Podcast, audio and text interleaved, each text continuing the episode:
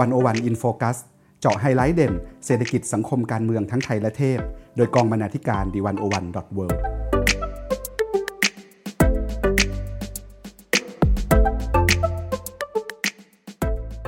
สวัสดีครับคุณผู้ฟัง One O One In Focus สัปดาห์นี้ One O One จะชวนทุกท่านสนทนากันเรื่องคำถามใหญ่ของโลกนะครับ หน้าตาของการเมืองและเศรษฐกิจโลกจะเปลี่ยนแปลงไปอย่างไร ในยุคหลังวิกฤตโควิด -19 วันนี้ผมปกป้องจันวิทย์ดำเนินรายการครับ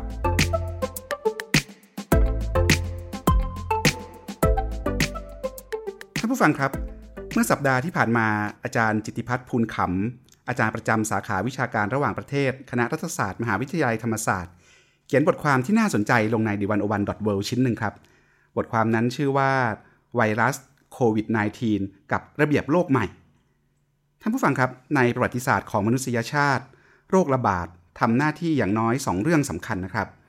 เรื่องแรก โรคระบาดเหมือนเป็นระฆังสัญญาณ หรือเป็น wake up call คอยเตือนสติมนุษย์ถึงสัจธรรมแห่งความตาย และการมีขีดจำกัดของชีวิต เรื่องที่ 2 โรคระบาดใหญ่นำมาสู่การเปลี่ยนแปลงขนาดใหญ่ทางสังคมการเมือง รวมทั้งดุลแห่งอำนาจ และระเบียบโลกชุดใหม่อย่างไม่ได้ตั้งใจนะครับ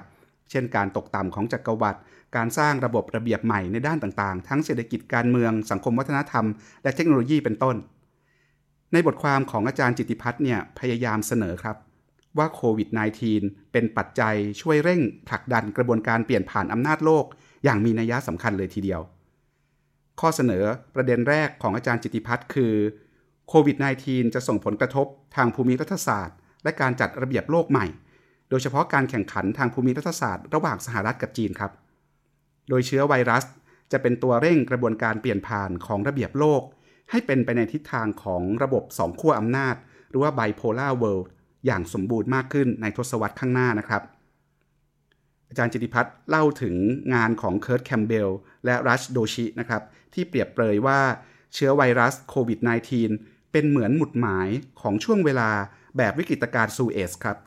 วิกฤตการณ์ซูเอสเนี่ยเกิดขึ้นในปี 1956 และเป็นวิกฤตที่ยุติบทบาทของสหราชอาณาจักรในฐานะมหาอำนาจโลก บทความนี้บอกว่า ถ้าหากสหรัฐไม่เล่นบทบาทนำในการบริหารจัดการโควิด -19 ร่วมกับประชาคมระหว่างประเทศ สหรัฐก็อาจจะไปเชิญหน้ากับช่วงเวลาแบบเดียวกับวิกฤตซูเอส นั่นคือการสูญเสียสถานะความเป็นมหาอำนาจนำของโลกไปนะครับ แต่ในกรณีนี้เชื้อโรคจะกลายเป็นปัจจัยหลักที่เข้ามาแทนที่สงคราม ในการ ช่วยเปลี่ยนผ่านอำนาจของโลกจากมหาอำนาจหนึ่งไปสู่อีกมหาอำนาจหนึ่งท่านผู้ฟังครับในช่วงที่ผ่านมาเราเห็นวิกฤตการณ์ความชอบธรรม และวิกฤตด้านความเป็นผู้นำของสหรัฐในเวทีโลก เมื่อโดนัลด์ทรัมป์รับมือกับไวรัสโควิด -19 ล่าช้ามาก แล้วก็ยังล้มเหลวในการสื่อสารสร้างความมั่นใจให้กับประชาชนชาวอเมริกัน รวมถึงความสามารถในการประสานความร่วมมือระหว่างประเทศ ในการรับมือกับวิกฤตการณ์ต่างๆ แต่ทางฝั่งของจีนนะครับ เราจะเห็นว่า แม้ว่าจีนดำเนินมาตรการผิดพลาดในช่วงแรก ทั้งในแง่การปกปิดความรุนแรงและการแพร่กระจายของไวรัส รวมทั้งการข่มขู่หมอ ไม่ให้มีการนำเสนอข่าวเรื่องเชื้อไวรัส ต่อสาธารณชน จนบางคนเรียกว่านี่เป็นเชอร์โนบิลของจีนเนี่ยนะครับ ซึ่งก็ท้าทายและลดทอนอำนาจนำของพรรคคอมมิวนิสต์จีน แต่ต่อมาจีนภายใต้การนำของประธานาธิบดีสีจิ้นผิง ก็ปรับตัวรับมือกับวิกฤตการณ์โควิด -19 ได้รวดเร็วขึ้น และก็ทันท่วงทีขึ้นนะครับ โดยมาตรการป้องกันของจีน เช่นการกักตัวเองของผู้ติดเชื้อ และคนที่เสี่ยงติดเชื้อ รวมถึงการยุติการเดินทางหรือการปิดเมืองนะครับ บางกลุ่มก็มองว่าจีนเป็นตัวแบบของการจัดการการระบาดของไวรัส รวมถึงในช่วงต้นต้นมีนาเราจะเห็นประธานาธิบดีสีจิ้นผิง เดินทางไปยังเมืองอู่ฮั่นด้วยตัวเอง ซึ่งก็สร้างความเชื่อมั่นให้กับประชาชนคนจีน รวมถึงเสริมสร้างความชอบธรรมและความเป็นผู้นำของรัฐบาลจีนมากขึ้นนะครับ นอกจากนั้นจีนก็ยังแสดงบทบาทนำในการช่วยเหลือประเทศต่างๆ ทั่วโลก ในการรับมือกับการแพร่ระบาดของไวรัส ไม่ว่าจะเป็นการส่งออกหน้ากากอนามัย หน้ากากแพทย์ หน้ากากฝุ่น และก็ยาเวชภัณฑ์ต่างๆ รวมทั้งมีการส่งทีมแพทย์พยาบาลผู้เชี่ยวชาญไปช่วยเหลือประเทศต่างๆ อย่างในอิตาลีตอนนี้เป็นต้นนะครับ อิตาลีเนี่ยร้องขอเครื่องมือทางการแพทย์และก็หน้ากากอนามัยไปที่ยุโรป แต่ก็ไม่ได้รับการตอบรับจากประเทศยุโรปด้วยกันเองนะครับ ก็มีจีนนี่แหละครับที่เข้าไป เข้าไปช่วยเหลืออย่างเต็มที่นะครับ นอกจากนั้นนอกจากอิตาลีแล้วจีนก็ยังส่งความช่วยเหลือไปให้เซอร์เบียด้วยนะครับ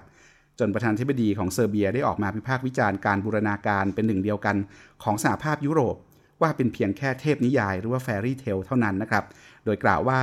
จีนเป็นเพียงประเทศเดียวในขณะนี้ที่สามารถช่วยเราได้ ทั้งหมดที่อาจารย์จิติพัฒน์เขียนเล่ามาเนี่ยนะครับ เพื่อที่จะบอกว่า ตอนนี้จีนกำลังพลิกวิกฤตให้เป็นโอกาสครับ พลิกวิกฤตให้เป็นโอกาสในการนำการปฏิรูประเบียบโลกใหม่ หรืออย่างน้อยที่สุดจีนก็กำลังทำหน้าที่จัดสรรสินค้าและบริการสาธารณะระหว่างประเทศ ซึ่งหน้าที่นี้เป็นพื้นฐานสำคัญของการเป็นมหาอำนาจนำของโลก แต่ว่าหน้าที่นี้อเมริกาทำน้อยเกินไป แล้วก็ยังทำไม่ทันท่วงทีนะครับ แล้วก็ยังทำงานอย่างเต็มไปด้วยเครื่องหมายคำถามในหลายเรื่องนะครับ เราอาจกล่าวได้นะครับว่าแม้ว่าปัจจัยทางภูมิรัฐศาสตร์ จะยังไม่ใช่เรื่องจำเป็นเร่งด่วนในสถานการณ์ความเป็นความตายของผู้คนทั่วโลกในขณะนี้ แต่เราคงปฏิเสธไม่ได้นะครับ ว่าระเบียบโลกกำลังจะมุ่งไปสู่ระบบสองขั้วอำนาจ ที่อเมริกาไม่สามารถครองอำนาจนำแต่เพียงฝ่ายเดียวได้อีกต่อไป แต่มีจีนก้าวขึ้นมาเป็นอีกมหาอำนาจนำของโลกในอนาคตอันใกล้การระบาดโควิด -19 ครั้งนี้จะช่วยลดช่วงเวลา และลดระยะห่าง ระหว่างสองมหาอำนาจ ทั้งในเชิงขีดความสามารถในเชิงทรัพยากร และที่สำคัญคือในเชิงความชอบธรรมและการยอมรับจากประชาคมระหว่างประเทศไม่มากก็น้อยนะครับ นั่นเป็นประเด็นที่1นนะครับ ส่วนประเด็นที่ 2 อาจารย์จิติพัฒน์มองว่าโควิด -19 ไม่ได้เป็นปัจจัยที่สร้างการเปลี่ยนแปลง ระเบียบโลก แต่จะเป็นตัวเร่ง ให้ระเบียบโลกที่อยู่ในกระบวนการเปลี่ยนผ่าน ทวีความรุนแรงและรวดเร็วมากขึ้นในหลายเรื่องนะครับ เรื่องแรกก็คือ ระบบเศรษฐกิจโลกจะดำเนินไปในทิศทางแบบชาตินิยมทางเศรษฐกิจมากขึ้น เป็น economic nationalism มากขึ้นนะครับ ลัทธิปกป้องการค้าหรือ protectionism ก็จะมากขึ้นด้วย กระแสชาตินิยมทางเศรษฐกิจ เริ่มก่อตัวขึ้นระยะหนึ่งแล้วนะครับ ในระบบเศรษฐกิจโลกปัจจุบัน โดยมีหมุดหมายสำคัญก่อนหน้านี้ คือเรื่องทรัมป์เรื่องสงครามการค้า เรื่องนโยบายประชานิยมทางเศรษฐกิจ ที่ใช้กันในสหรัฐอเมริกาและในยุโรปทั่วไปนะครับทีนี้เมื่อเกิดการแพร่กระจายของโควิด -19 นอกจากจะกระทบต่อการค้าการเงินการลงทุนระหว่างประเทศ หรือการท่องเที่ยวระหว่างประเทศอย่างรุนแรงแล้ว ก็จะทำให้เกิดกระแสชาตินิยมทางเศรษฐกิจเข้มข้นมากขึ้นไปอีก ในช่วงทศวรรษข้างหน้า ท่านผู้ฟังครับโควิด -19 ให้ความชอบธรรมแก่พวกต่อต้านโลกาภิวัตน์ทั้งหลายครับ โดยการชี้ให้เห็นถึงอันตรายและผลกระทบที่รัฐพึ่งพิงระบบการผลิตระหว่างประเทศมากเกินไป ในอนาคตเราคงจะเห็นผู้ต่อต้านโลกาภิวัตน์ นั่งประนามทั้งการค้าเสรี และเชื้อไวรัสโควิด -19 ไปพร้อมกัน ว่าทำให้คนภายในประเทศตกงาน ในขณะที่ลัทธิชาตินิยมทางเศรษฐกิจ และการปกป้องทางการค้า น่าจะกลายเป็นเทรนด์ของโลกในอนาคตนะครับ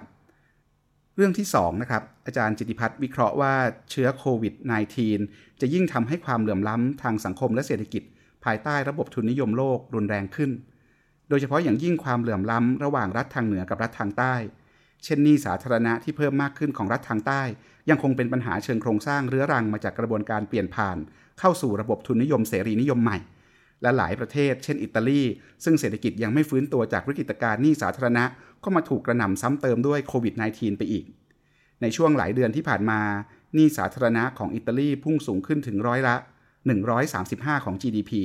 และมีแนวโน้มที่จะต้องขอเงินกู้จากสหภาพยุโรป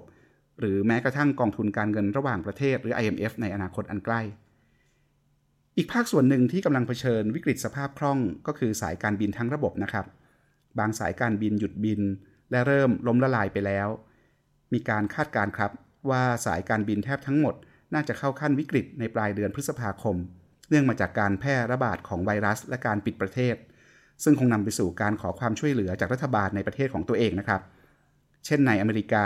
สายการบินก็ได้ขอให้รัฐบาลอเมริกันเข้าไปอุ้มธุรกิจการบินเป็นเงินกว่า 50พันล้านเหรียญสหรัฐ แล้วก็มีแนวโน้มสูงที่รัฐจำนวนมากจะเข้าไปอุ้มทุนสายการบินเอาไว้ด้วย แต่ในอีกด้านหนึ่งนะครับ แนวโน้มที่รัฐในระบบทุนนิยมจะเข้าไปช่วยเหลือเยียวยา หรือว่าไปอุ้มผู้คนตัวเล็กตัวน้อย ที่ตกงานจากวิกฤตเนี่ยมีน้อยมากครับ โดยเฉพาะผู้ประกอบการรายเล็ก คนทำงานอิสระหรือฟรีแลนซ์ที่เป็นผู้ได้รับผลกระทบอย่างหนักหน่วงโดยตรงจากการปิดตัวชั่วคราว หรือถาวรของภาคธุรกิจ และก็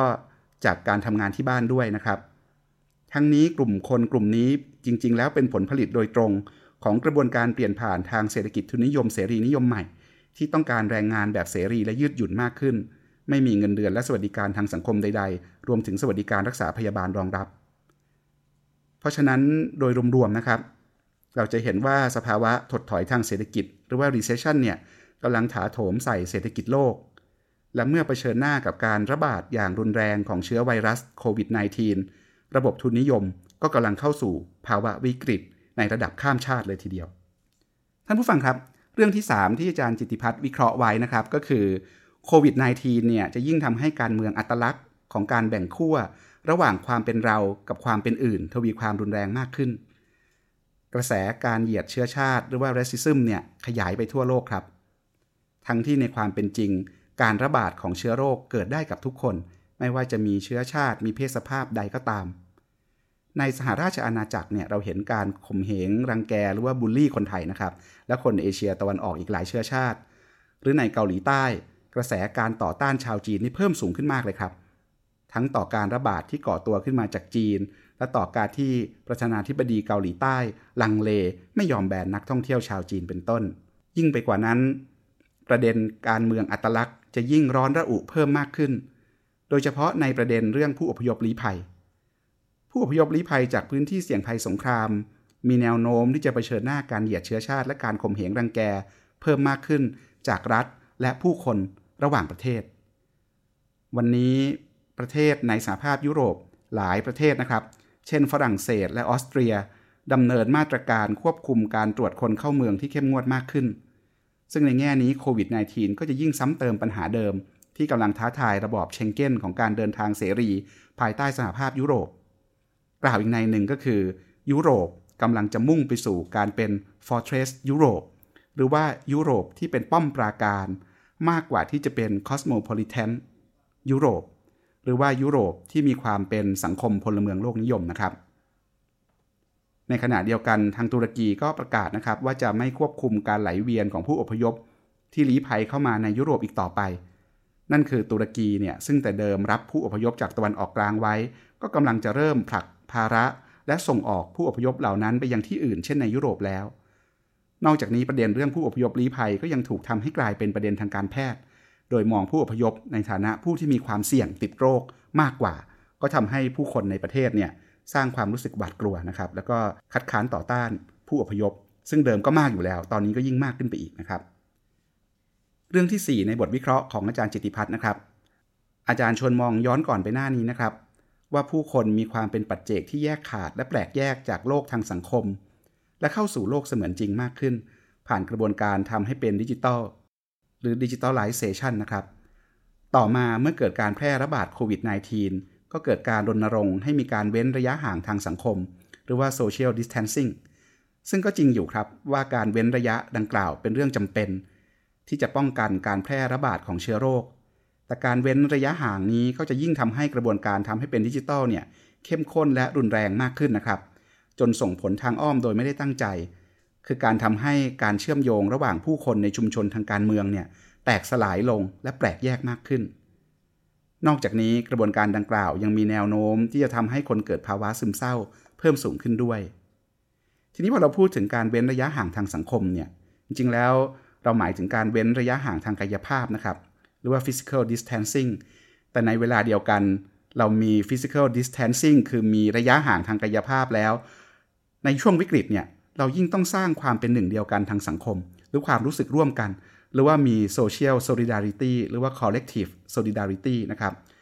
ผ่านการมีความรับผิดชอบต่อสังคมและเพื่อนร่วมโลก ซึ่งดูเหมือนว่าองค์การอนามัยโลกหรือ WHO เนี่ย จะตระหนักเรื่องการใช้คำมากกว่ารัฐหรือองค์กรอื่นนะครับ เมื่อวันที่ 18 มีนาคมที่ผ่านมา WHO ได้แนะนำให้ใช้คำว่า physical distancing แทนคำว่า social distancing ที่อาจจะมิสลีดทำให้เราเข้าใจความหมายผิดไปนะครับ พอเราใช้ physical distancing เนี่ยก็จะมีความหมายตรงตัวกว่า และสะท้อนให้เห็นถึงการทำรงรักษาความเป็นชุมชนหรือสังคมอีกรูปแบบหนึ่งว่า